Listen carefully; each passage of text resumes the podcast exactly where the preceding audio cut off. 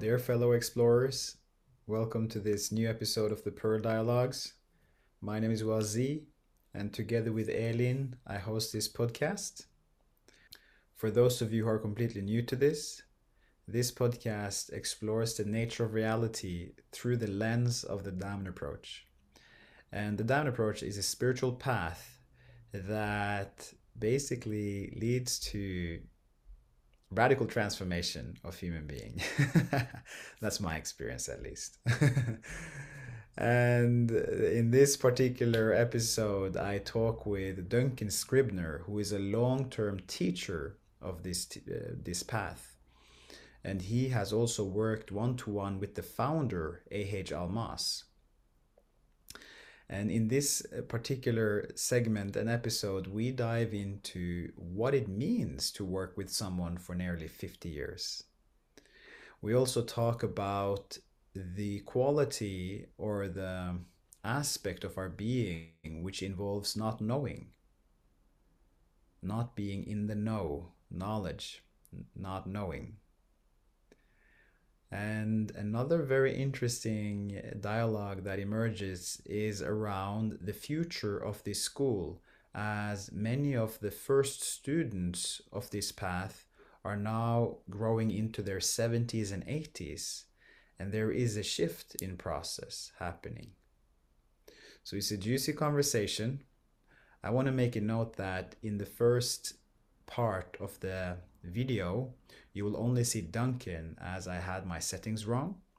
But then eventually, when we start start talking about the the future of the school, uh, I I came to awareness of this, and I was able to switch so that you will see both of us.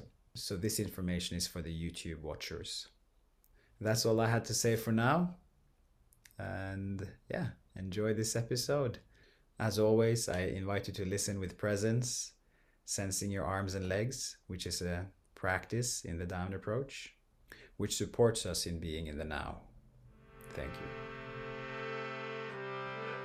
So, Duncan, I, I read from your profile on the ridhwan.org or the Diamond Approach website that you've been in the school since 1976. Is that right?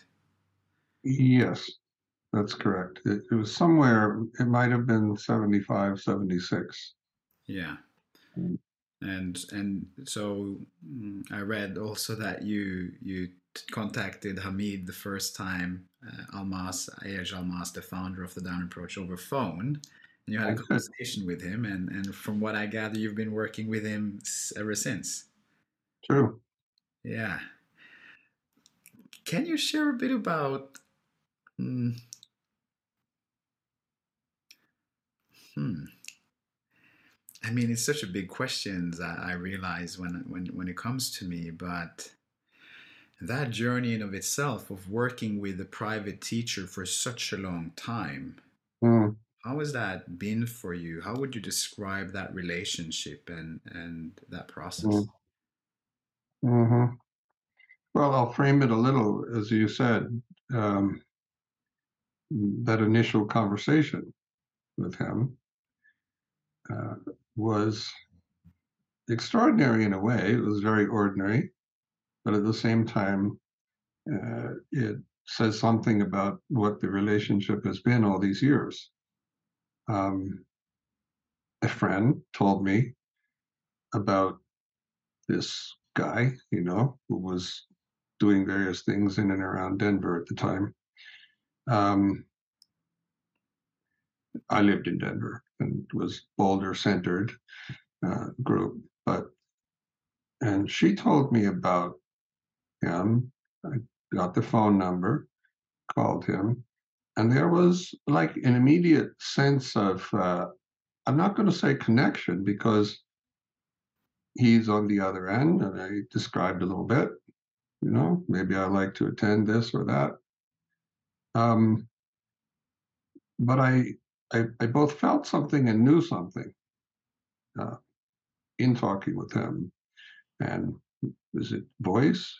Is it, what is it, you know, that I heard and related to? And that's been there throughout until yesterday, you know, until now. The, the, sense of ah, this person this is coming from a place or knows something that I don't know about.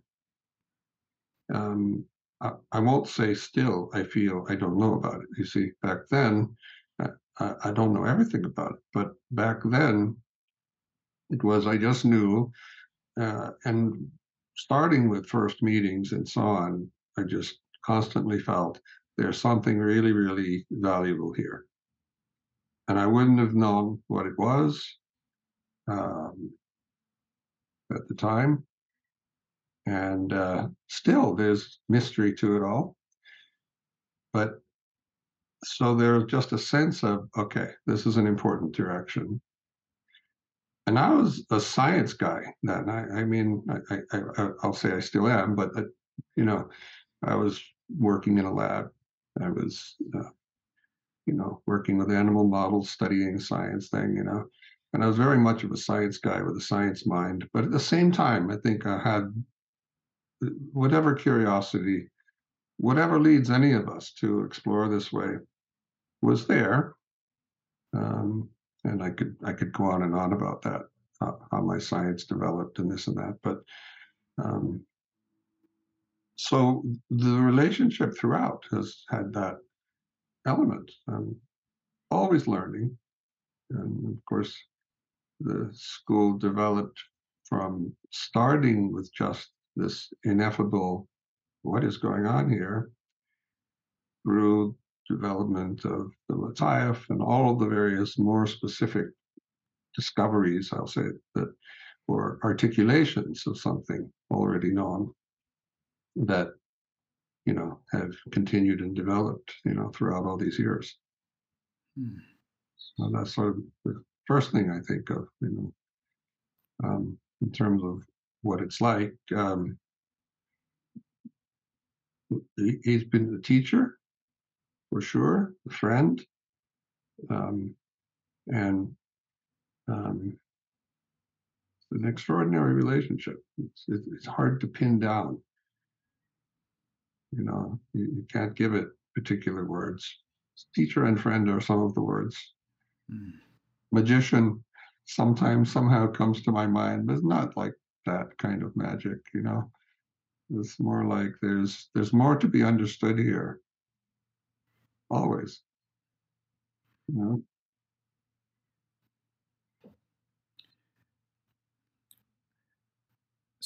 Again, I'm reminded of how, um, if, if if I do the math correctly, I think you've been working with Hamid for about 40 to 50 years. Is that correct? It, it will be 50 in in another couple of years. Yeah.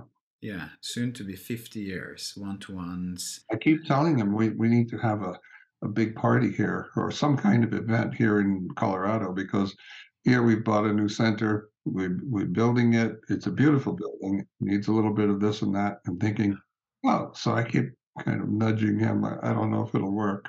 Okay, cool. a little celebration party.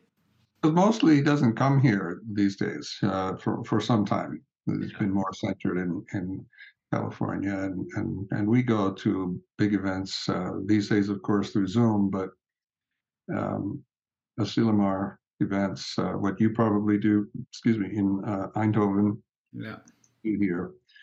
Uh, so we see him there, and we this summer we will see him for the first time in a few years due to COVID. Yeah, yeah. So, what would you say, in your experience, is the value of having a private one to one teacher that you're committed to showing up with over time? Uh huh. Yeah. Re- really great, great question. Um,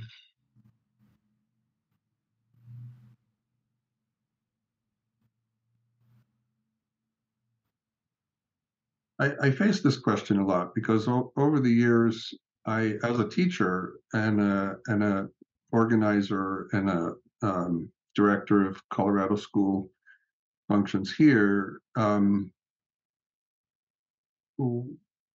we come to times where we have to, you know, address this question. You know, how do you let somebody know having an individual teacher is a good thing, is a really important thing for you? I, I always stop short of making it a requirement and saying you have to do this. You see, um, and so my own personal uh, preference is to let that come from the student. Let them hear how other people are experiencing their individual sessions with their teacher, for instance, and and and and let them find that they want to. Um, I think that's the best way to start uh, individual sessions. But the different things can happen um, in the privacy of a session with a teacher, some of which can happen in a small group. Uh, you are working one on one with the teacher, but when it's just the two of you, not with other people observing around you, um, I think one can just feel more open to not knowing. Um,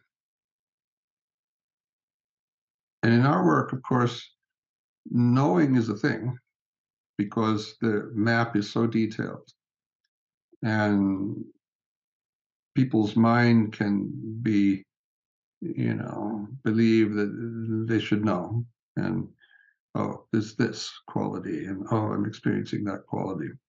We can easily be drawn into that um, habit which everybody has you know uh, to come from their mind believe they should know and all of that but in an individual session, I think it's much easier to just forget all that. Um, and I think it's important for the teacher to also know that and to themselves let go of what they know. So I always tell people, I mean, it's been a long time now since I started working with anyone new. But back in in those days when I did, I would always start a session by saying to the person, you know, we're going to be doing something you haven't done before. It's going to be a little unusual.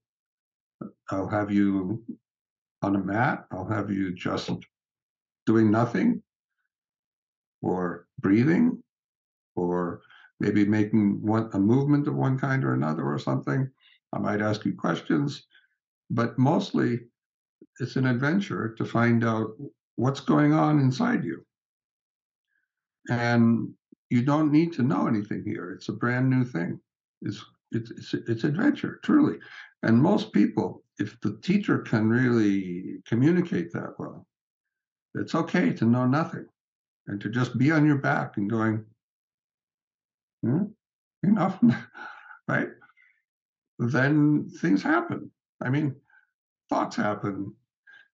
Uh, one's struggles can show up in a way without any kind of you know planning or judgment or anything else and and then with different kinds of breathing for instance uh, things just happen things open up but the most important part of that i i think is just the embracing uh, not needing to know. Just as important for the teachers. Because we do know a ton. This the map is detailed, and, and so we could call it a map. And uh, I think we all are instructed in a way to just let go of that. Don't be thinking about it. Just explore. And the more we can do that, the more uh, the unusual can happen. And I think, as you know, most likely because you're doing this podcast adventure yourself, you, you know there's something about just not even knowing what the hell's coming next. And only that way, really, do we end up, you know, discovering interesting things about ourselves, things that we wouldn't think about. Mm-hmm. You know? Like, like really understanding presence. We, we think of presence as a as a as a thing, as a uh, you know a thing to pursue, and so on and so on. But if you don't know anything at all,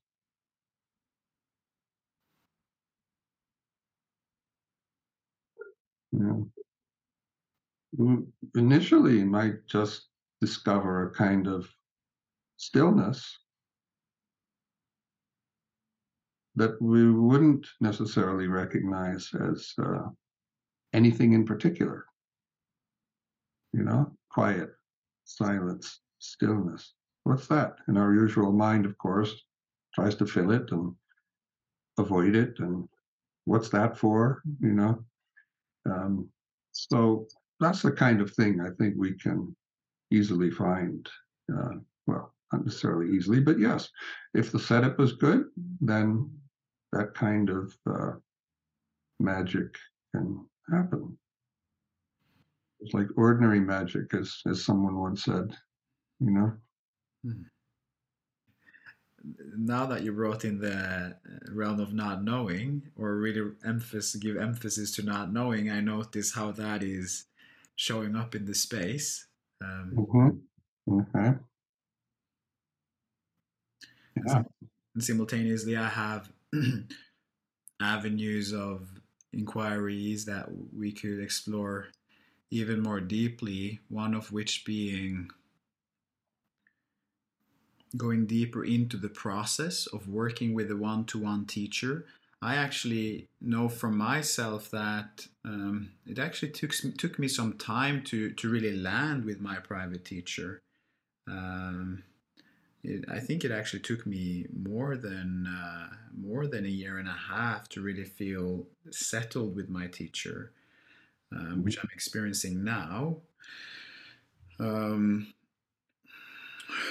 do you see that there are different phases of working with a private teacher? Uh, because you speak about the continuity, you mentioned the continuity, how the sense of connection with you and Hamid is still there, and then you also speak to i mean thinking about having worked with someone nearly 50 years is so vast. I, I, I can just imagine what you've been exploring together in those sessions. And the journey of transformation the journey of experience the journey of exploration that you've been on personally and then also and and, and then with hamid uh, working with him so to, to to go into detail what you've discovered in those sessions is such a vast universe. Uh, yeah. So, in terms of, do you have you observed any patterns, any specific changes or shifts in your relationship with Hamid, working with him that you that you feel is worth mentioning from your personal experience? shifts in the relationship? Yeah, or shift either shifts in the relationships or shifts within yourself that you feel is linked to the private sessions that you've been having and the um, yeah well i mean the, the private sessions are always um, simply exploration of what is happening yeah and again to have that rigorous um, you know, and interestingly, to call it rigorous, you see, but I'm going to say it anyway, and I'll try to explain it. So the rigorous commitment to not knowing, not that someone is sitting there going, I, I should be not knowing. You see, so as soon as you're doing that, you're bringing in something telling you how you should be and everything, and that's hardly a not knowing space, you know. Um, but that's been just naturally there, let's say, uh, in my relationship with him. He, him, of course, more the not knowing than me. And me learning, I would say, over the years, what, what that is. Uh, um,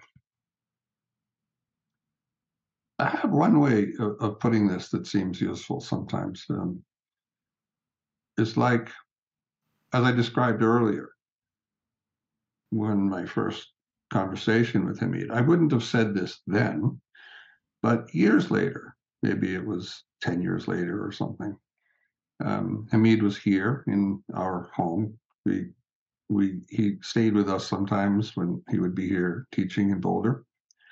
And um, I remembered noticing or feeling, oh my goodness, he is completely here.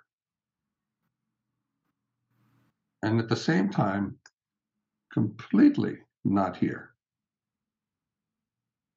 So that, right? You get a sense of that. Like you're coming from a place, like you're the, the place you live. Maybe we call it the assemblage point or something, even though I think Castaneda used that in a little different way. But where you're coming from is some kind of completely not here, what, what we could call it vast something, vast space or absolute, whatever terms we might give it. You see, it doesn't matter. As soon as you start giving it terms, you're giving it location, and then you're making it a something.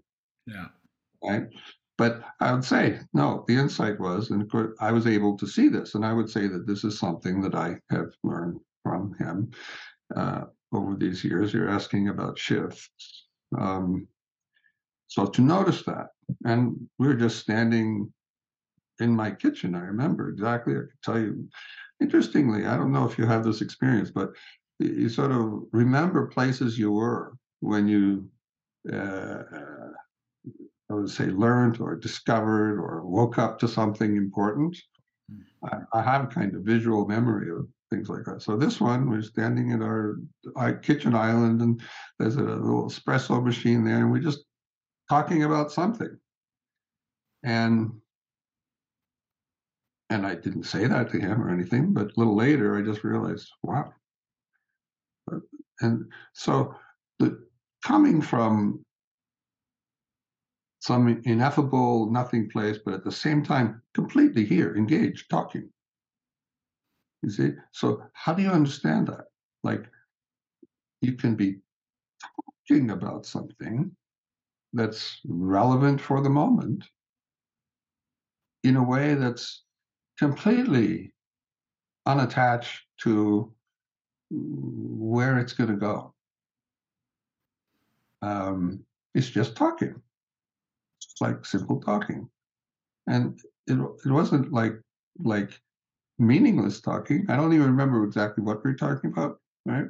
You're just saying something, and no, you're completely addressing something that's in our relational field, and yet his uh, location, if we could call it that, and you know, it's hard to find words, but was completely impossible to know. So again, back to the question of knowing and the importance of of uh, for a teacher not that it was his intention, you see, to be standing there teaching me something. You see, we're just talking.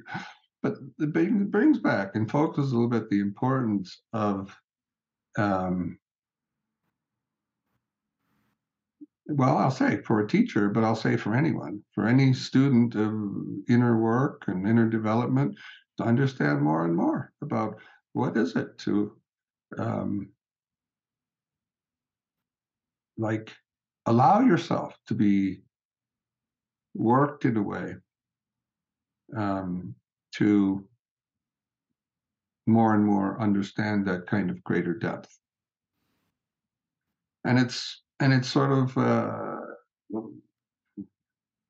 contradictory in some way for our mind to understand that because we think oh we're going to get something. We're going to learn something. We're going to add something to our usual view. We're going to become more spiritual. We're going to no okay i'm to be like some um, elaboration of my usually non-self. i'm going to add something but really you know things are being uh, deleted in a way but at the same time one's able to show up in a way that appears completely and actually really very precisely present to, exploring, helpful, right? But in a way that there's no intention really, or no no intention of a self that's trying to do that, or that's even engaged in that. Hmm. It's like it's coming from somewhere, but you don't, where's it really coming from? So that goes to the question of the self, and of course, and it says no, there's not a self doing that. You know, it's usually a self where you feel like, oh, there's intention or there's an interest, or you know how you can feel with some people. There's like an edge. Uh, there's like things you could grab onto, and, and you feel they have a little agenda. Hmm. You know what I mean? So like the, the sense of agenda in someone mostly has some kind of sense of, of self because it's important to them something happened. With Hamid, and I would say I would say that I've learned tremendously from him, um, not just by observing him in the way I'm describing, but through the learning and all of the teaching and all of the learning and all of the experience that I've had to find out more what that is, you know, to operate without any agenda.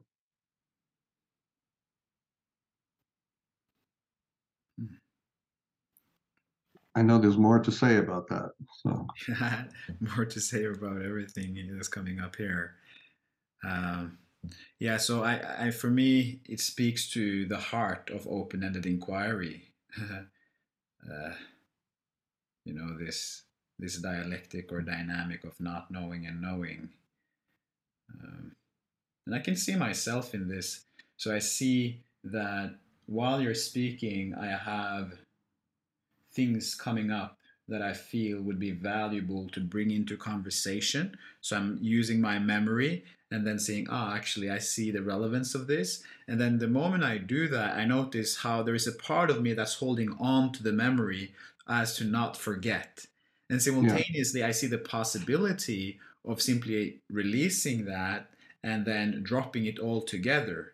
And then I have an ongoing process of inquiry eh, about, hmm, is there a place in you could say maintaining or holding on to that that memory or that thought or that question that I had as a host. Um, yeah. No. What, what would you say on that? A good question. right, right. Because because it's it's like you you're wanting to do something. You have you have a job here, hmm. right? But at the same time, uh, you know, I mean, part of our interaction and conversation is about what is it to not have a particular agenda. Yeah. You know, so I think there's a balance, you know, but I also think in my own experience, I just sort of let, I try not to do that. Not exactly, I try not to. It's more like I can be aware of that and just don't pay attention to it. And the you know the the questions really can show up on their own again or in a little bit different form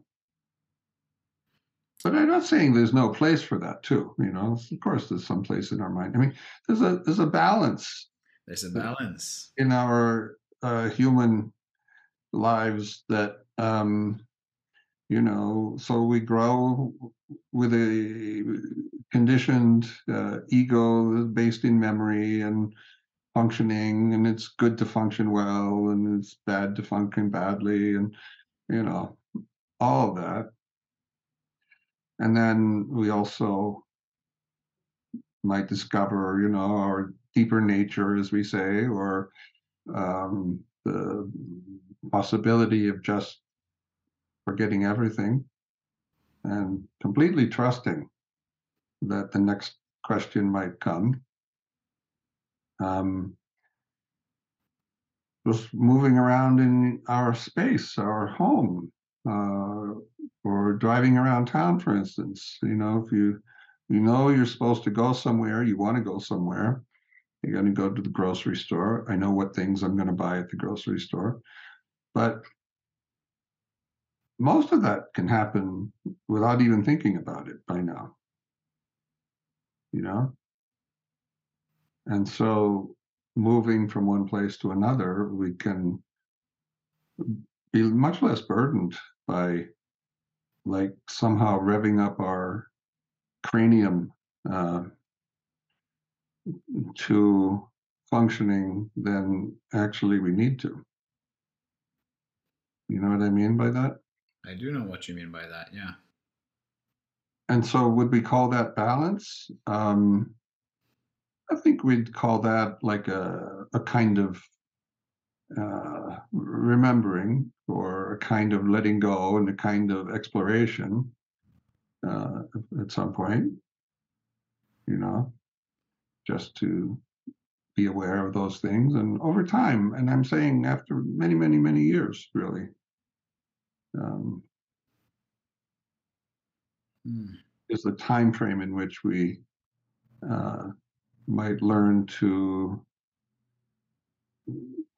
move really naturally, mm. not driven by um, our thought process or our um, sense of I need to be doing this or that. Well, a very, very, very, very long, long thing, long, long time frame, at least for me. Yeah.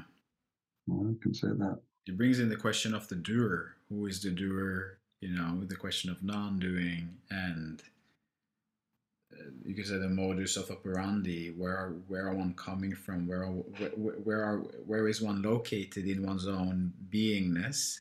Mm-hmm. And I also wanna.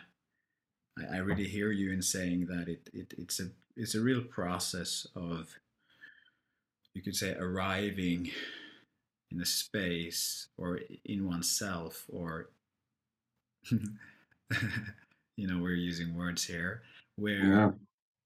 where functioning is happening on his own accord without anyone meddling with it and then there is this open-ended exploration that is taking place by simply embodying the experience as it unfolds uh, that's how i understand you uh, mm-hmm and mm-hmm. that experience can be anything any any dimension of of of of being any dimension of Uh, essence and and any aspect of essence or that ego activity may, may be happening without there being a, a latching onto it or and if the latching on is happening then there is also an, a meta awareness of that taking place so there is a yes. mental detachment in a healthy way from the content of experience.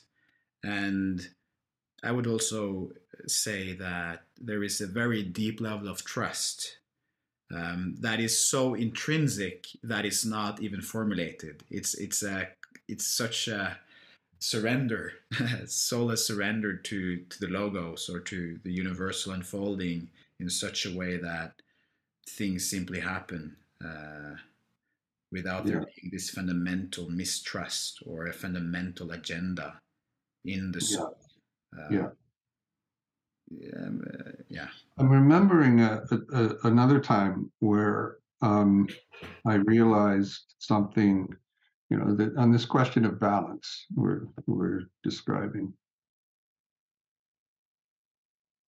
A lot of the time, I think we we just um, are habitually operating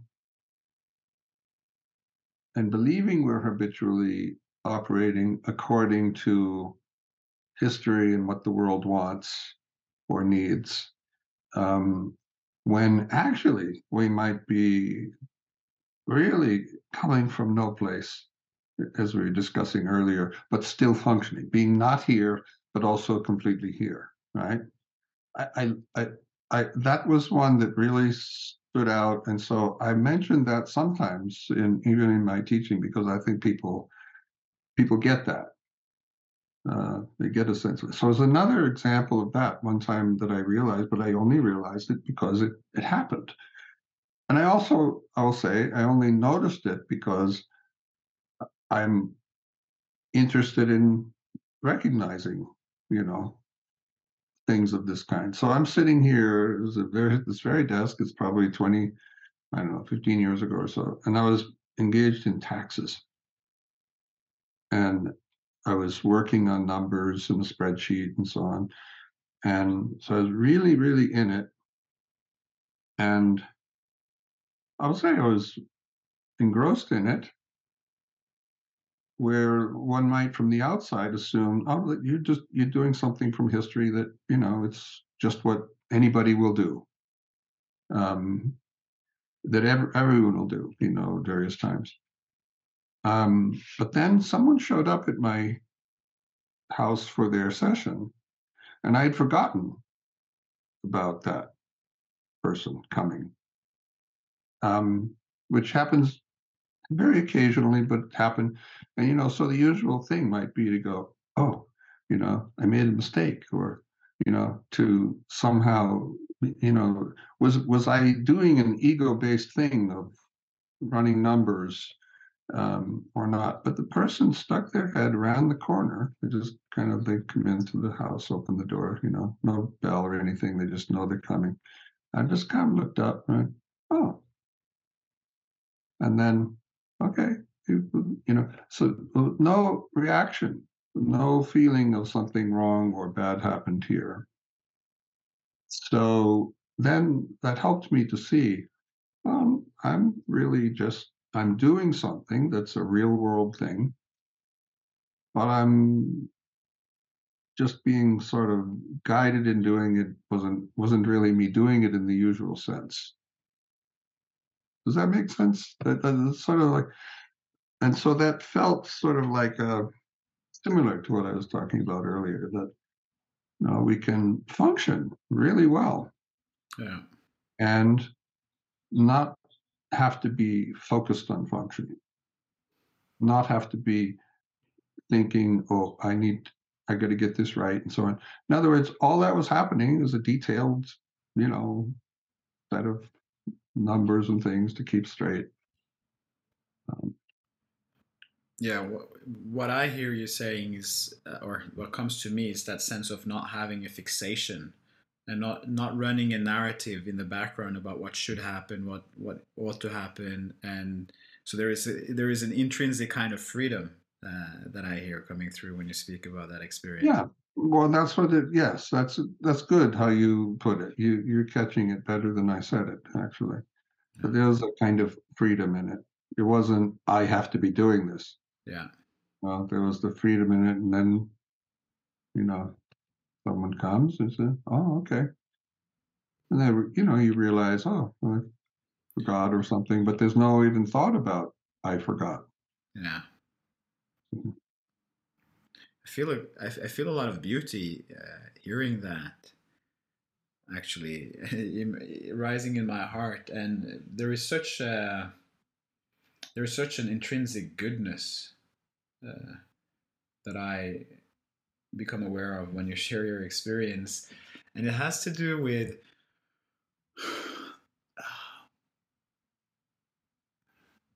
the absence of that very tight sense of seriousness that yeah. because I feel that there's an absence of that in in what you're sharing, and there is such a genuine, innate lovingness and and, and an innate goodness that that is intrinsic with that freedom, you know, mm-hmm. and and that that was saturating or saturates the field itself so that everything can simply unfold with that sense of lightness and in that there is such an exquisite beauty. Yeah. Yeah. Yeah. Every, everything much more beautiful and uh, free unencumbered simple. Um, yeah. yeah it's how reality is. Very, very simple. Very simple. Even the bad things that happen you know the storms that or the earthquakes that bury people there's a kind of a simplicity to that yeah. and, a, and a, just a reality to that mm. which of course is is terrible we never want to see suffering happen but it does happen natural disasters happen but there is a kind of just sim- simplicity to it and i'm going to stop short of saying beauty to it mm. right because how do you how do you navigate the, the, the, the depth of suffering and people losing their kids and parents and all of it? But at the same time if you pull our lens back uh, sort of uh, to a larger view you say oh these are things that happen. Mm. you know? Um, what what comes up for me as we speak about this is this reconciliation or the seeing of mm, like I feel one aspect that is present is the is the yellow aspect in the in the form of lightness that there is a sense of lightness a fundamental sense of lightness and a recognition of the inevitability of life the happenings of life. Also on the whole spectrum of the human experience right mm-hmm. and in that mm-hmm. there can be such a detached sense of freedom and then you also bring in the the aspect of compassion of concern of consideration of of you know when when if someone suffers uh, losing a friend to an earthquake the the amount of suffering that can be in that um, and i also know notice nowadays particularly within spiritual mm, teachings and also spiritual discourse there's a there there in, in in today's age there is a lot of emphasis on compassion for instance consideration and also how uh, I feel it also brings in the notion of narcissism, grandiosities, being self-serving as opposed to being considerate and kind and, and, and all of that. Yes how do you see um, our limitations as human beings in the context of you know that that we can't choose how we respond to to events in the sense that response is something natural that that comes in the moment Yes. And, and some pi- people might say, you know, ah, I mean, in that situation, you should be compassionate. We're at the funeral. You should be, you should be sad, or you should be this way or the other. I feel that you know there is a nuance to that perspective, um, and which which also can bring in the superego on on very deep levels in terms of oh you should be compassionate. That's a spiritual way of being. Or else you are a grandiose grandiose spiritual being. Do you see do, do you see the what what i'm what i'm talking about here? Well i, I think so. I yeah. mean um well the, of course the most important thing is to simply be uh, aware of where you are. Um, aware of what what are you manifesting you know? Um, and that's one way in which the map we have is is very very helpful. We, we start to understand what is it to have a, a self-centered perspective. Um, i mean the idea i should be compassionate um, will tend to make one be compassionate do something to be compassionate but it will make them uh, them doing it, you see, rather than it just arising. Um, so be understanding where you are, feeling and knowing that, oh, I feel I should be doing something or other, you know, that should always catch our attention and we just kind of stop, you know.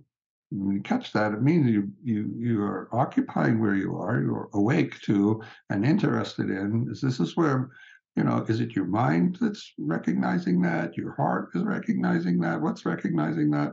I think it's a combination of things. I don't like to pin it down and say, oh, it's this or it's that, but there's something that's awake to it and is impacted by seeing that. And then you kind of stop. And then you see, okay, if I stop, what what what, what might happen more naturally? Mm.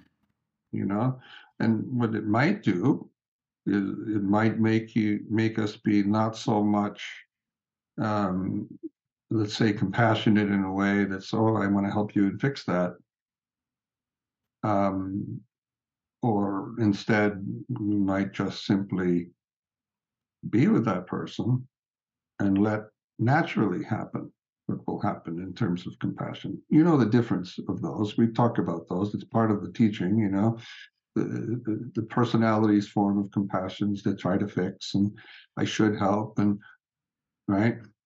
Whereas really if you with somebody suffering, it's more to feel their suffering with them, share it, uh, you know, which might bring you to do something. Mm. But people always feel met by somebody who's more quiet than somebody who's bringing them cakes and pastries and so on.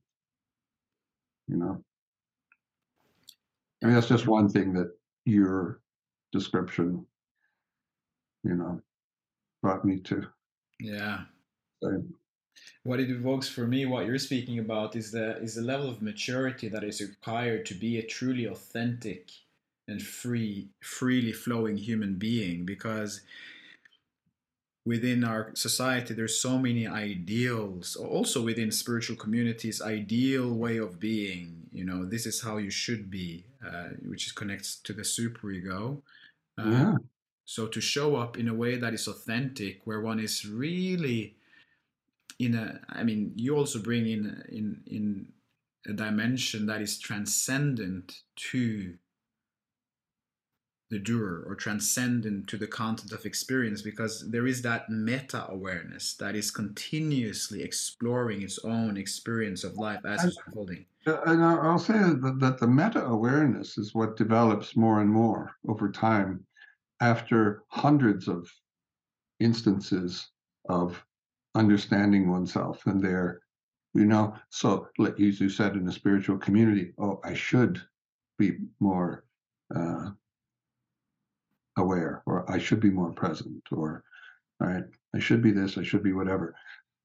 Just recognizing that right? Yeah. There is a place for um, aspiring to something and wanting to change kind of our reactivity our habitual responses and so on so there is a wish for that and and we do apply will in some sense to mm you know, to doing that. But it takes a long time then. You see, the meta awareness, as you nicely articulated it, is is the one that's unattached, really. Um, and I would say that for most of us, the more we we um, want to develop in that meta awareness is to engage it and to realize you know, our meta awareness is always aware when, okay, there I go, I'm reacting that particular way again. There it is again. There it is again. But each time, and now we get back to the question of private sessions, for instance. Hmm. That's a place where somebody can say, and they're less likely to say it in a, in a small group in public way, you know, boy, you know, I just keep doing this thing over and over and over again. In other words, we can easily uh, share places where we just feel like totally flummoxed and you know unable to get past certain things yeah. and there with a teacher who knows you again again the advantage because it's somebody who's known you for a long time they will have some kind of meta awareness of you yeah. that will you know uh, give rise to I don't want to say the right question, but I mean because you know it's not a good way to think of it, but but rise to the organic question really of what what might be happening to to open it up a little more.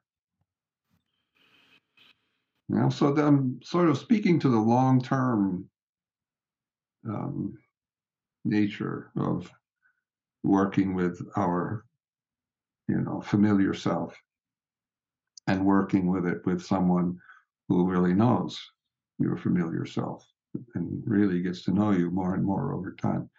So, but also things can happen quickly too. I'm not saying only only are there, you know. I'm saying though that the, over time, it's a long time really for our uh, familiar, usual self to, um, you know, be less in control. Hmm. Yeah. And and you mentioned there so we have the meta awareness which is in some sense an unchanging phenomenon that is always aware yet at the same time with from this dimension of this meta awareness there is dynamism in the sense that there is recognition there is understanding that takes place there is uh, interest, different aspects of essence can manifest, and so forth. And then you also spoke about aspiration. I notice in myself, and also I, I, I can ima- imagine in, in a lot of young people that are in the, the earlier stages of life, there can be a lot of drive to to evolve, to grow, to develop. Yeah. Um, how do you see that force, that drive, and and what place does it have in in in life in general? And also, how, would you say that that drive is still there for you? Yeah. Um,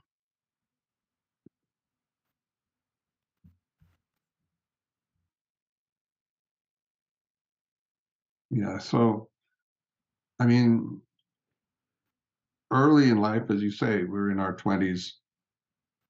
We're we're we're we're really still discovering what what we are on the ego level. People people are finding out more what they like, what they don't like, and who they like, and what they're capable of, and what their capacities are, and so that's such a rich time. And parenthetically, now I'm sad for the current uh, generations of people who have been impacted by um, COVID um, in terms of it keeping people apart.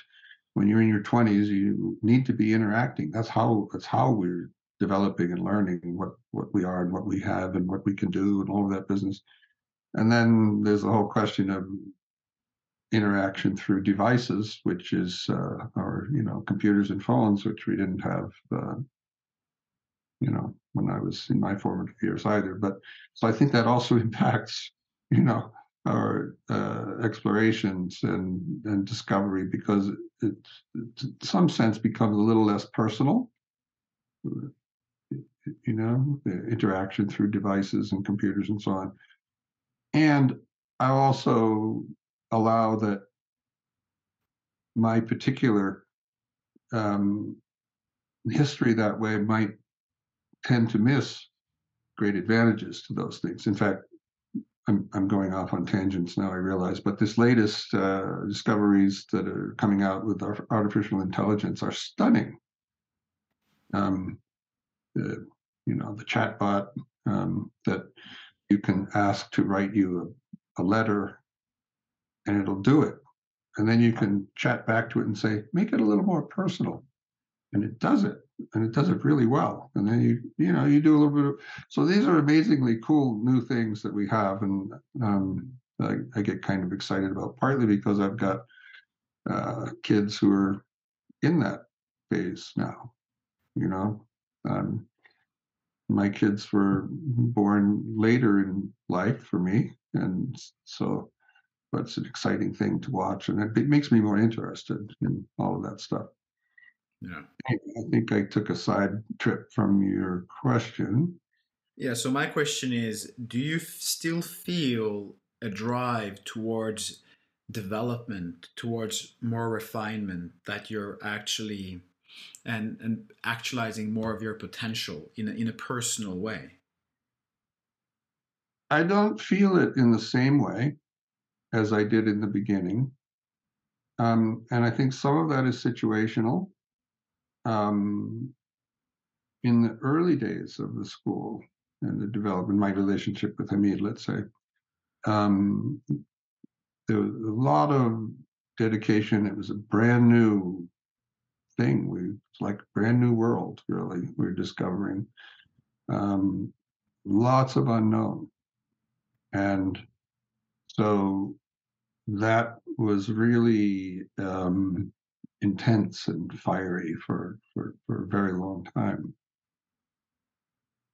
Other things came into the one's, I would say, my sphere of influence, let's say. I wanted to teach. I wanted to share this with other people, and that takes time. It takes energy. It takes organizational skills. It takes taking risks. Um, so, you know, within six or seven years really of starting with Hameed. I started teaching in other places. I, I, I was sort of um, I was entrepreneurial. I was also wanting to do good and wanting to, you know, appear good and, you know, oh, I can teach this. And so, you know, that was part of that whole period of time. Um,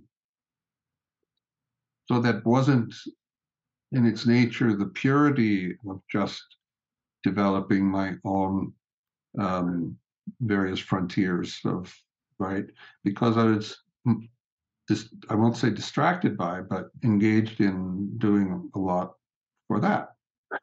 Going to Europe was a big transition right around 1990, I think, and and so for several years we were just doing that going to Europe, teaching in in in Germany and so on, and getting things going there.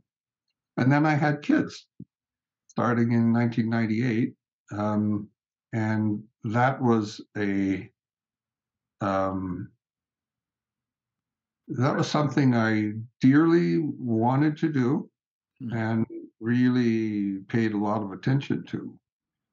Um, and so, in some ways, that um, it's not about distraction. It's more about you have multiple things you love. Yeah. Um, and yet, and yet, I won't say, oh, I stopped caring about developing my personal perspective. No, I learned a ton by in through having kids. Actually, um, learned a lot about many, many things, not just about love and paying attention and doing good things and so on we, we developed many friendships through the parents of other kids in the school, not, not in the school, outside of the school. And when I say in the school, I mean the schools that our kids attended. Yeah. If my kid was an athlete, I was at his or her events and meeting parents. And so that really broadened in a large way my um, um, I don't want to just say friend group, but um, context. Um, yeah. And there's a tremendous amount of learning from that because, you know, there's a there's a tendency maybe to kind of focus on the the group where your your spiritual group, and in the beginning it was much more that all my friends, everybody I interacted with, were part of this school, and we're doing this together and we're developing the enterprise. I remember early on I used to call it the enterprise. This is this this work we're doing, it's the enterprise. And of course there was the play on the Starship Enterprise. Ah. And then of course Hameed was very much of a Trekkie guy. So the, the, the enterprise, we're doing that, you know. Yeah. I still I still kind of feel that way. Yeah. Because we are trying to uh, navigate a ship of yeah. sorts. That's a, an embodiment or a, a structure, a, a vehicle through which the teaching that we so know and love can happen. Um, can I ask a question on I, that? Yeah, yeah. So it's clear that um, many of the senior teachers, the first teachers and students of the Diamond approach, are growing older. Yes. Arriving in their 70s, 80s, and so forth. Where do you see uh, the teaching going, this spaceship going over the next 10, 20, 30 years? Yeah, I love the question. It's, of course, something I, I think about every day. Mm. Um,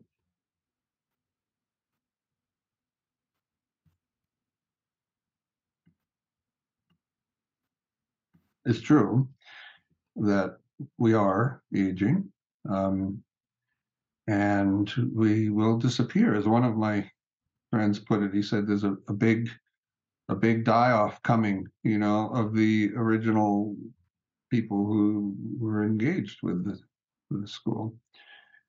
Um, and I would say the nature of it has changed over time, has become uh, uh, sizable, complex organization many challenges, um, having to do mostly with just changes in our culture and computer science and how does one let people know about what we do.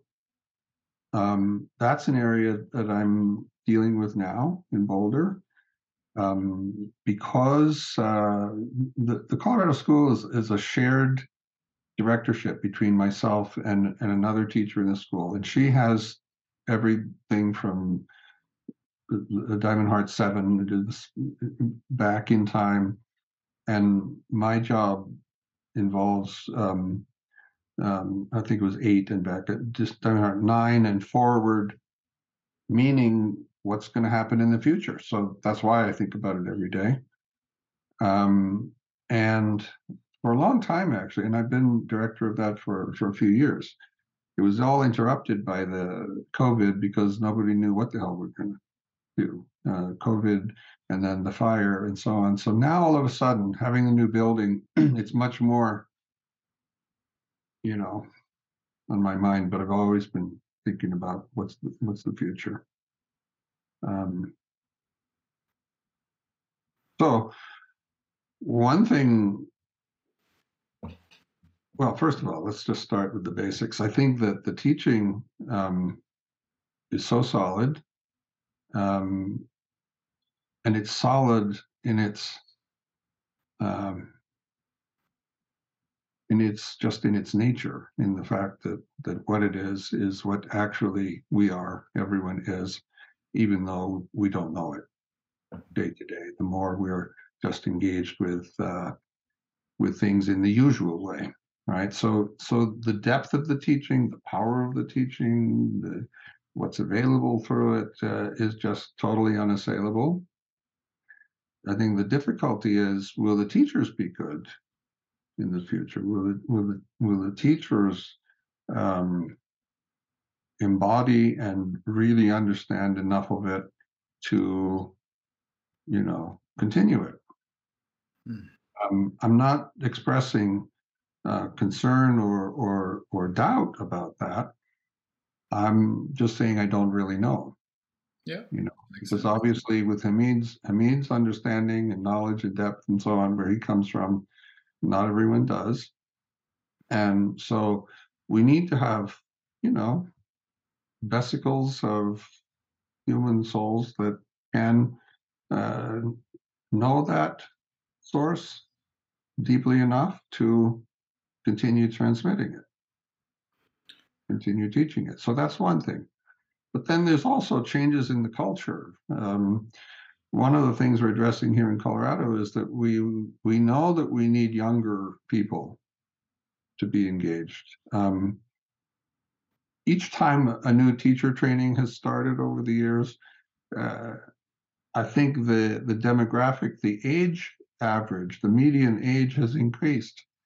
You see, because it's sort of an aging population in the school. We have not gotten as many young people coming in as I think is important.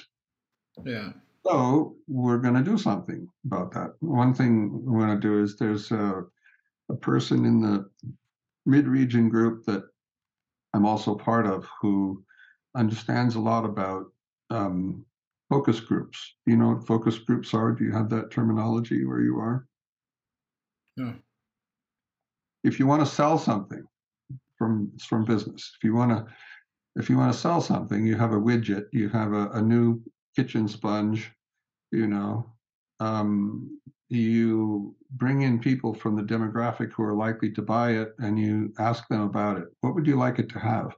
How would it work? What's what's best for for this okay, particular thing? And based on what people say, oh, you make it orange instead of green or whatever, because people are telling you what their market wants.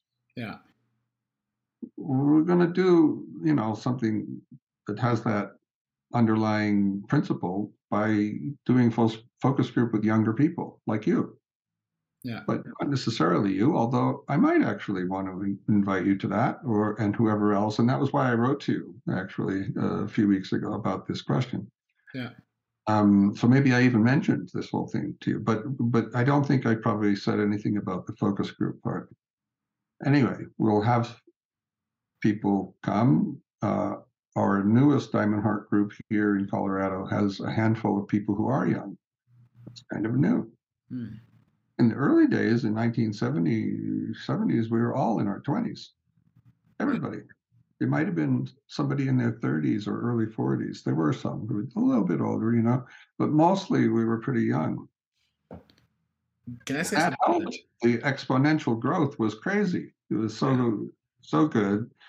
Um, and we, had the energy. We, we were going to develop this, and my entrepreneurial going to Chicago and going to Charlottesville and going to, and then ultimately Boston, which ended up being the um, the most um, traction group that started. Go ahead.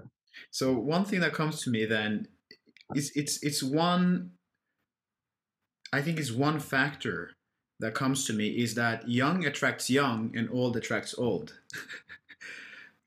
I think Yeah. that there is a real thing to that because if you look at it in the beginning, Hameed was in his late 20s, early 30s. So he He's, two years older than me. Exactly. So obviously, he will attract a lot of young people um, into that mix, and and some older people who are you know, turned on and and so forth. While now the majority of teachers are in their later years, which again attracts older generation people who have a particular set of interest, particular culture, um, and for me personally. I notice in myself that I want to, to, to dive into the teaching as deeply as I can. Meaning. I want to absorb, I, I feel that my soul is hungry for the deepest teachings in, in this school, right? I'm, I'm super curious and I'm available for it. I, I I feel that in you as we're Yeah. talking. You recognize that, yes. And and one limitation that I'm confronted with is that I'm a part of the Diamond Heart Online group, which is one to two years into the teaching. So I, for instance, I can't attend the I- Eindhoven Asyl- Asilomar retreats because I'm not eligible, for instance. So Not yet. me, that has not yet, right? But that has been a bit saddening for me because my soul really wants to be there. My heart really wants to be there. Um, for example, and I would like to increase my engagement with the teaching because I love it so much. I see the brilliance of it. I see the robustness of it. I see how rigorous it is, and and I want to participate in that. Yet some of the restrictions hinders me from engaging even more and accessing parts of the teaching that I feel would be very stimulating to me. Um, and another example is um, right now.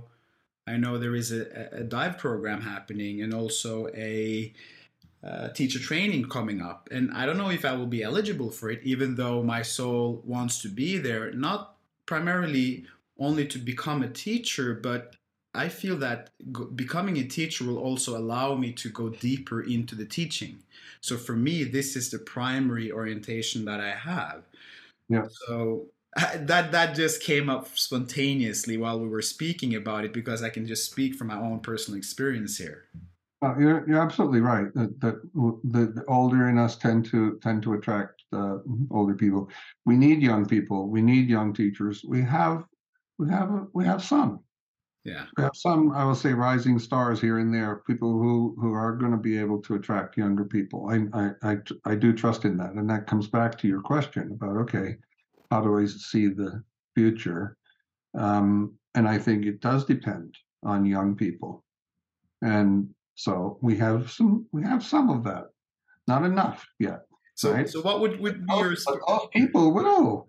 Uh, in fact, you you will know some of them, I'm sure already. yeah. And so, you know, that's a bright spot for the future because again, it depends a lot on the teacher really knowing. And and and when I say knowing, I mean really embodying and understanding, but also coming from a place that they are able to articulate um, and transmit actually the the sense of the depth of the teaching has to be that. Okay, yeah, I, I hear you 100%. For me, that makes complete sense and the level of embodiment. Um, but what would you like? What is your response to my particular situation uh, in terms of how, you view it and, and the structures that has been in place that's developed and been, yeah, I, I think we will. Well, I'll say I hope to whatever extent I'm engaged yeah, still. Yeah. I will, I will, I will find you. I will find people. I will be looking for people. I will be supporting people. I will be a champion for people who have the kind that kind of interest. And presumably, hopefully, we'll find structures that make it more and more possible for people to really do what they want to do. You you just happen to get in recently, you see. Yeah. Um, and but I think there's I'll just say, Leslie, there's a there's a lot of runway yeah. for you. But that would be the case for, for most young people. First of all, you have a lot of time. Yeah. Well, I don't know if actually if you have you have a lot of time, lifetime coming, you know, God willing, as we say, but but also, you know, you have you have the wish and the love to do it. So, you know, that that will work for you, I'm sure. There might be structures that are current. Yeah. Structures can change, you know. Yeah. So so one another thing that comes to me on this is because I have I I I, I have an or a sense of people that I young people in my environment uh, that are also in the school where I feel I can see their potential. I can see how they're really curious and engaged. And one thing that comes to me when we speak about this and one thing that I would like is is like how the school recognize that and really invests in those people that they really lend out a hand and say, "Come, you know, uh, we'll we'll we'll bring you on this journey to really."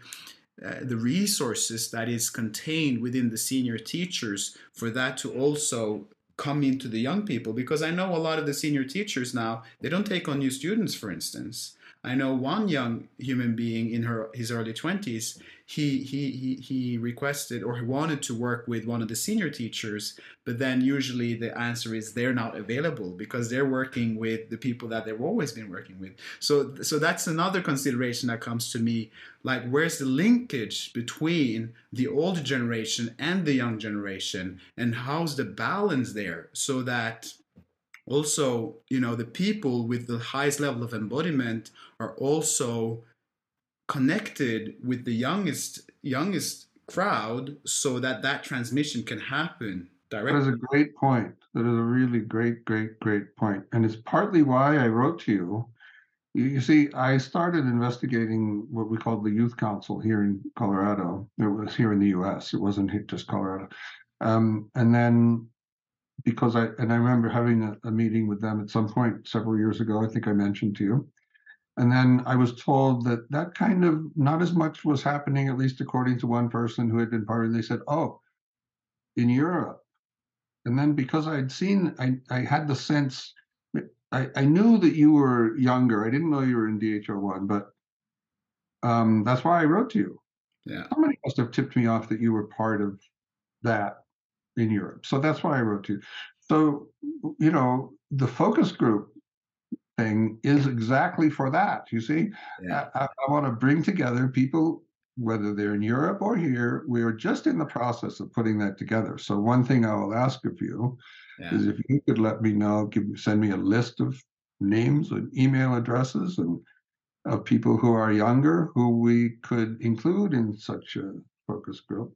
yeah One of the things that uh, will, be we need to be open to is changes of how we do groups, how we teach. For instance, it could be that we find out, and again, I'm I'm fully open to recognizing I don't know what we're going to find, you know, but I would like to put you all in a room and. Uh, there is a woman I think I started to mention in the mid region group here who knows how to run focus groups and she's she'll talk with you all Yeah. and she'll ask you the right questions and then we'll find out oh turns out we really should have groups that are on tuesday and thursday nights or something.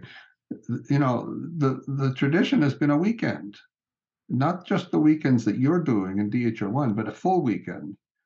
So you had to commit to saturday and sunday saturday and sunday and now many of us we're adding friday night. So so we have this you know focused work for five days or a few days and then there are five day retreats and all these formats that i'm sure you're aware of and you probably would think you could do right but the but dho1 is done the way it's done because so people in europe can be part of it because you're asleep when it's uh two in the afternoon here. Sure, for sure, and and and, and yeah. But but anyway, so we need to we need to do that. We need to yeah. we need to find out what's going to work best. Yeah, yeah. Not yeah. only that, I would like to. You know, one of one of my thoughts actually is that I'm going to I'm going to slow down teaching meetings. Um, I mean, at some point I'll just have to, but but I, I think I'm starting to entertain intentionally doing that and doing more private sessions with people and not um, having it just be people I worked with forever. Yeah. So that goes directly to your question. And I agree with you. The younger people need to have some context of working with some of the older teachers. Now, whether that would happen in a only in a private session context, it's possible. It's one option. There might also appear the importance of doing something new for people in your demographic of interest in youth and so on, where we do some kind of group interactions or mentoring or yeah, uh, answering questions, bringing the perspective because I know that I have a, a, a kind of uh, I'm going to say by now baked in perspective of the work, not baked in ego perspective. I'm not saying that's gone, but you know, that I have a knowledge and understanding that will be good to be able to share. Yeah. So I want to. I think. I think all of the older teachers, and so that's one of the things I'm doing here is is talking to the older teachers here about this. We're going to start having them do like a monthly presentation here. So let's say if we needed 12 people for one year to do those, around here we have enough people that one person each person would just do something once a year. So that's not burdensome for somebody who's in uh, sort of a pulling back slash retirement kind of mode right? So i'm trying to organize it in a way that those people can do something but it's not too much. Things like that I hear you. So, which I think is great. And for me, the the main reflection that comes to me is like investing in the young generation and with resources, with time, with consideration, with yeah, yeah, energy. That's that's what comes to me, and I really believe that will, you know, accelerate the young people's development, and mm-hmm. also it will make them feel valued and seen within the context of the school. Uh, yeah that's just what comes to me. I, I well, I I I I love that perspective. Yeah, yeah. I, I think that that needs to happen. I, I, I remember that that the youth council here in the U.S. One impression I had of it, and again, it's like six, maybe five, six, seven years ago. Um, they were also a little reticent to have older teachers engaged with them in a certain way, they they they were kind of feeling like, no, no, no, we got to kind of stick together here, and they didn't want the influence of these parental figures or something. There was there was some kind of a thing like that. I don't know exactly what it was, but I remember it was the person who invited me into that one meeting I had with them had said, well, they don't really want to have much, you know, influence from the older. You know, there was it was sort of like some kind of parental oversight. I think it was at a time when hierarchy in the school was uh, being recognized and resisted, and so on. And you know, so I'm I'm enlivened by your representing that. You know, you guys. I'm saying you guys generally would like that. And I think that's probably one of the most important functions we have of our of the older generation of teachers. Yeah, and the vision that comes to me is that if if if that was made possible that the the wisdom of the elders was tr- transmitted effectively to the youngers then the young generation would accelerate you could say their process and thereby teach you know become em- embody the teaching to a higher degree earlier which again would lead to uh, attracting more young people. So Yes. there would be a positive cycle there. Yes, I love it. Yeah. So this is Uh, what com- what's coming from me from me. Right, good. Yeah. No, you, you're you you're on it. You're. I like I like how you think and how you feel and how you how you not just think and feel, but how I, feel your sincerity Yeah. Yeah. and um, you know I appreciate it and that's one element or one you know one element that's just so important that Yeah. we- we're doing it to to share Uh, Yeah. we're doing it out of love but also out of great curiosity and where what is this actually you know so Yeah. So keep me in mind you know if there if there are people there you feel they want to do something um you know i'm You're available. i'm all about it yeah Wonderful. And and, and and and actually on this note, I feel it's relevant to talk about is um, because we we speak about structures. Some sometimes things that can hinder development is, for instance, outdated structures. So structure that serve a function for a certain period of time, and then they become then then they haven't renewed, so Yeah. that they actually hinder growth because they haven't been updated. The software hasn't been updated, or the hardware has hasn't Yes. been updated.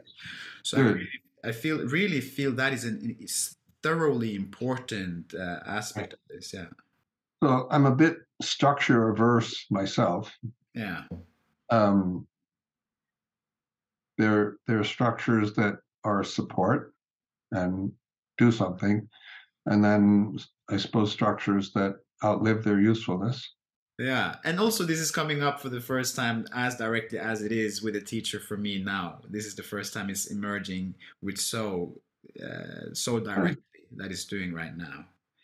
So, but I reckon maybe having another meeting where I can talk about some of the other things that that I have in mind. That I also know that some of the other people in the youth council uh, f- feel themselves, so that we can, you know, allocate some time to really going into that in that, detail. that would be great I, I would love to do that Okay, yeah. So I, I suggest we do that. Um, yeah you just let me know Wonderful, and I, I'm very very happy to have connected with you, and I, I really hear your sentiment for this, and and that you have a genuine, you genuinely care about this movement, and and that you have a lot of generosity for Mm, for this next phase of of the school's development. yeah yeah absolutely Yeah, means a lot to me. I mean, it's been most most of my life. I, I you know, uh, started in a career as a science guy, and pretty soon this is all I've done for most of the time. yeah, it's amazing. So, can I ask you, where do you find yourself right in this moment? Right now, Yeah. I'm I'm very happy talking to you. Hmm. Um, I am sharing with you in the excitement and love and respect actually you are bringing and have for the teaching and the history of it. And you know your interest in me and my uh, you know contribution and so on. I mean i'm very very very much appreciating that. And so right now i'm mostly immersed in that in a kind of uh, it's not just excitement it's um, it's appreciation. Uh, it, as we speak uh, i become more settled actually because um, if i may say um, i feel uh, you in, in particular um, to be a bright spot really in the future uh, for the school and I'm not saying just you personally. I don't know you ins and outs of Wazee, right? But I I I am aware of your uh, in, intelligence and your heart um, for it all. and then but I'm also connecting you with other people you've alluded to who are also younger and in your area. And so I feel um, kind of uh, you see hope isn't exactly the right word because hope implies there was hopeless or something you know but the, the sense of optimism let's say i feel i feel optimistic for the future because i don't normally interact with people of your age who have the kind of uh, recognition let's say of, of what this is mm clearly informs your questions and your interests. Mm. You're asking about this moment, that's what's here, this moment. Mm. And what comes up for me as you speak this, I'm really in resonance and in deep touch with that sense of recognition, which I feel that we're both sharing in that moment. And mm-hmm. uh, I feel what comes to me, I feel us to be in a cathedral, actually, where mm-hmm. there is such a deep reverence for the teaching and for the um,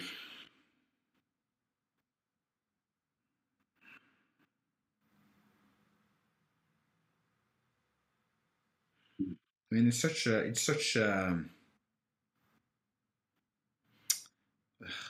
incomprehensible uh, level of intelligence, refinement. Um, I can't really find the word for it. like the, the, the seeing, and I really feel that in you as well. I mean, having been on the path for 50 years, exploring this territory within the lens of the diamond approach, and then having your whole life being transformed through the path, the diamond path, the jeweled path. And then I can imagine what that will do to a soul in terms of maturing the heart and, and maturing that sense of recognition of seeing the the incomprehensible value that this teaching uh, brings to humanity in this mm-hmm. very special time of, yeah. of, of, great difficulty. Mm-hmm. Mostly relaxes the soul, I'll say, in such a way that um, we can just feel the central preciousness of mm. not just of the the teaching. You say cathedral. Cathedral's a big a big thing. It's a big structure, you know, for our usual mind. But you didn't mean it as a small cathedral. I know. Mm. Or like like a kind of ineffable space that um, has a um, sort of mind quieting stillness to it. But but not just that, like the mind quieting stillness. Uh, same time allows for full potential mm. everything and anything, while the everything and anything still just remain as quiet right? but there and possible. You know, somehow known in a way that's not your mind knowing it. You know, what is that to to know there's potential, like there's there's everything and at the same time nothing. Hmm.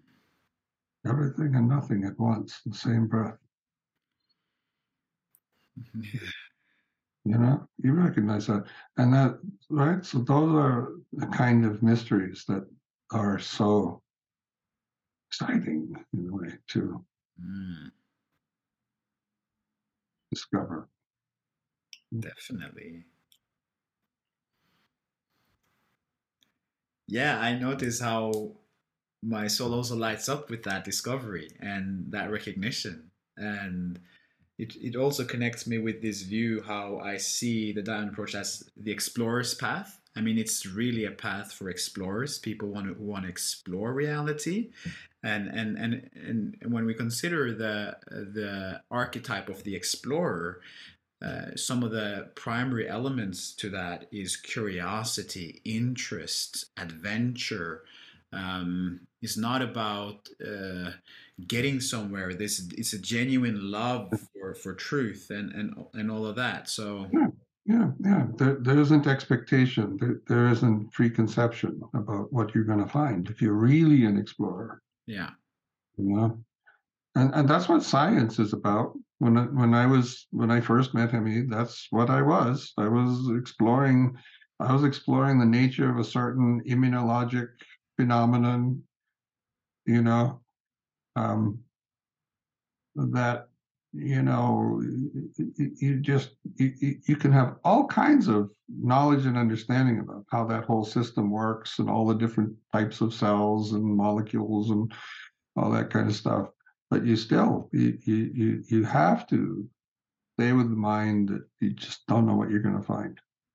Mm. you, you really don't. You have to be open to the to surprise not you know, knowing. and in fact, that's one of the things they say. You say to a young scientist, you know, you know, careful with your predictions because if you have predictions of how this is going to go, that will push you in the direction of designing your experiment such that your prediction, your brilliant mind is, you know, you think you have your brilliant mind. You see, your prediction of what this is going to show us you could easily design your experiments to show it.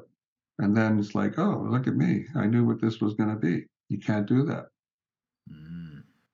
That's and that comes back to what your first question about um, private sessions and the value of private session. And when I was talking to you about how I feel the best way to prepare a student for exploring themselves is to tell them, don't have any idea. We don't know what's going to happen here. You don't go overboard with that with somebody because they'll think you could think you're a little nutty. But to have the person and just say, no, you so you just lie down on your back and we'll just have you breathe a little bit, you know, and let's see what happens. And I'll tell them it's good to get out of your vertical perspective. The vertical perspective is more our thinking mind and predictive mind and all of that. The horizontal perspective helps to sort of you're nudging the person a little bit to being open to, okay, hmm, what am I going to find? Yeah. yeah, full circle. And I know that, in spite of the fact that we have this very detailed, um, I'm calling it map, but you know, of how the mind works and how reality is and how uh, our mind's uh, tendency to navigate through things based on history, hmm. you know, can be explored and and brought out such that we remove those obstacles of familiar history and assumption and discover things that we wouldn't necessarily think of. We couldn't think of. And yet, at the same time, we recognize them when they show up. You notice that? Yeah. yet at the same time. It's like all you got to do is say to somebody, okay, we're studying compassion here and make a distinction between the usual compassion where people think they're being helpful. They're saying, "Oh, you're feeling okay," and oh, let me get you, let me do this for you, and do this for you, blah, blah, blah, blah. versus, "Okay, I'm just going to sit here with you for a few minutes." Yeah. Everyone who you know got a little tiny bit of awakeness recognizes that distinction, and so it's not like you're going, "Oh yeah, compassion. That's that's that's a really spiritual thing," you know actually what seems to be spiritual in that sense is not you you won't call it spiritual. I mean, we call it that because it's something people don't usually experience. Hmm. So it's spiritual in the sense it's outside of normal, uh, familiar functioning. And yet, when you find it, and you go, oh, of course. But then it also will have a sense of uh, specialness to it, you know, Hmm. that it's outside of the habitual and also just the right thing for Just the moment. yeah. so precious. Same with all of those qualities. Same with the will. We think, oh, I'm going to do it. And then you somehow you find out at some point, Jesus, it all just kind of happens on its own. Mm. Everything I'm trying to make happen and I'm struggling with and I'm pushing and eh, just let go. Things can happen on their own. You wouldn't think of that, but when you actually learn that, it's like, oh, of course. I'm aware that we're coming up to two hours now, We are, yeah. Okay. and you have something on, right? Oh, I delayed something. Yeah, wonderful. Thank you. Um, but I feel this is a wonderful place to round off the episode, just to keep in time.